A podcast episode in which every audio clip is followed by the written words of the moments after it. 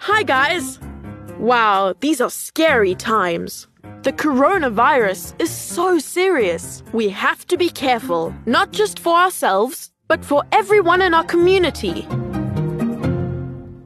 As usual, thank you so much to our Patreon supporters. To show our appreciation, we've produced another secret episode for our Patreon supporters. It's called The Fairy. She held both hands to her mouth and was loudly mumbling through her closed mouth.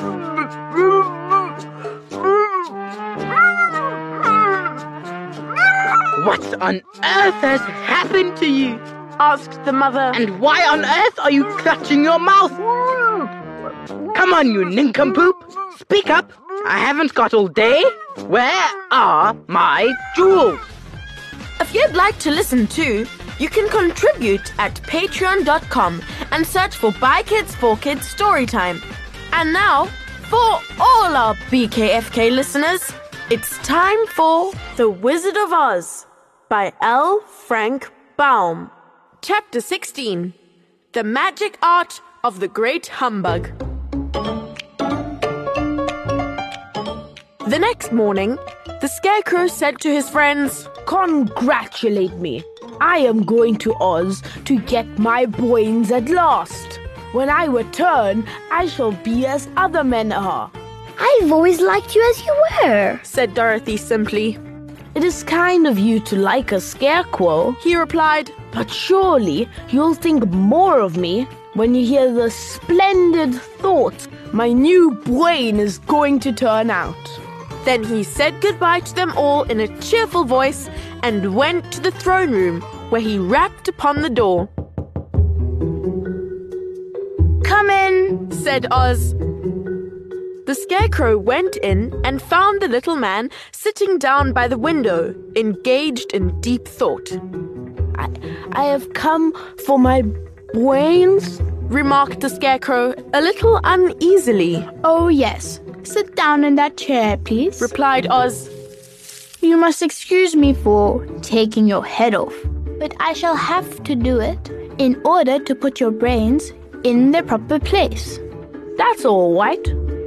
You are quite welcome to take my head off, as long as it will be a better one when you put it on again. So the wizard unfastened the scarecrow's head and emptied out the straw. Then he entered the back room and took up a measure of bran, which he mixed with a great many pins and needles.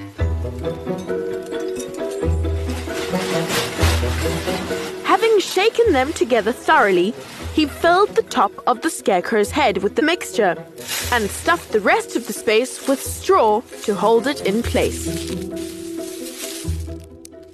When he had fastened the scarecrow's head on his body again, he said to him, Hereafter you will be a great man, for I have given you a lot of brand new brains. The Scarecrow was both pleased and proud at the fulfillment of his greatest wish, and having thanked Oz warmly, he went back to his friends. Dorothy looked at him curiously. His head was quite bulged out at the top with brains. How do you feel? She asked. I feel wise indeed. When I get used to my brains, I shall know everything. Why are those needles and pins sticking out of your head? asked the Tin Woodman. That is proof that he is sharp, remarked the Lion. Well, I must go to Oz and get my heart, said the Woodman. So he walked to the throne room and knocked at the door. Come in, called Oz, and the Woodman entered and said, I have come for my heart. Very well, answered the little man but I shall have to cut a hole in your breast so I can put your heart in the right place. I hope it won't hurt you. Oh no, answered the woodman.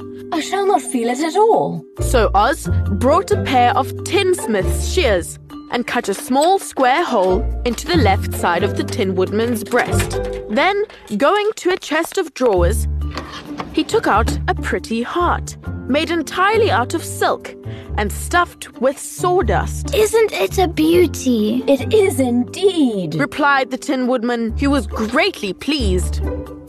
But is it a kind heart? Oh, very. Answered Oz. He put the heart in the woodman's breast and then replaced the square of tin, soldering it neatly together where it had been cut. There. Now you have a heart that any man might be proud of. I'm sorry I had to put a patch on your breast, but it really couldn't be helped. Never mind the patch. I'm very grateful to you and shall never forget your kindness. Don't speak of it. Replied Oz. Then the Tin Woodman went back to his friends, who wished him every joy on account of his good fortune. The lion now walked to the throne room and knocked at the door. Come in, said Oz, I have come for my courage. announced the lion entering the room. Very well. Answered the little man. I will get it for you. He went to a cupboard and, reaching up to a high shelf, took down a square green bottle, the contents of which he poured into a green gold dish, beautifully carved.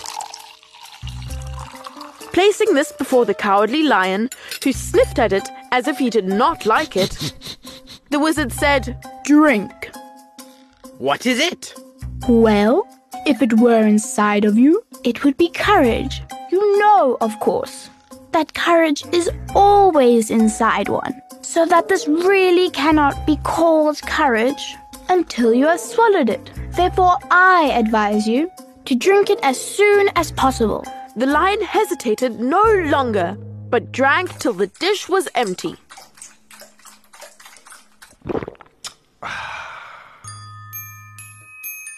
How do you feel now?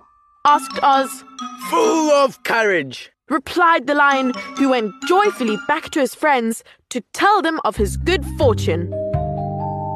Oz, left to himself, smiled to think of his success in giving the Scarecrow and the Tin Woodman and the Lion exactly what they thought they wanted.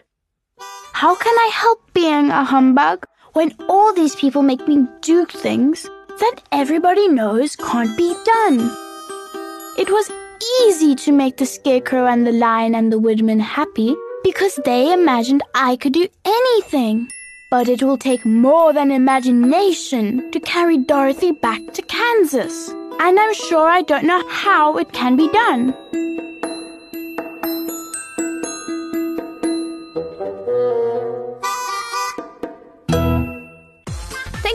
Listening to this episode of Kids for Kids Storytime, performed by Maya Degenhardt, Vicky Chadu, Mo Lila Davy, And Max and Ruby Hughes.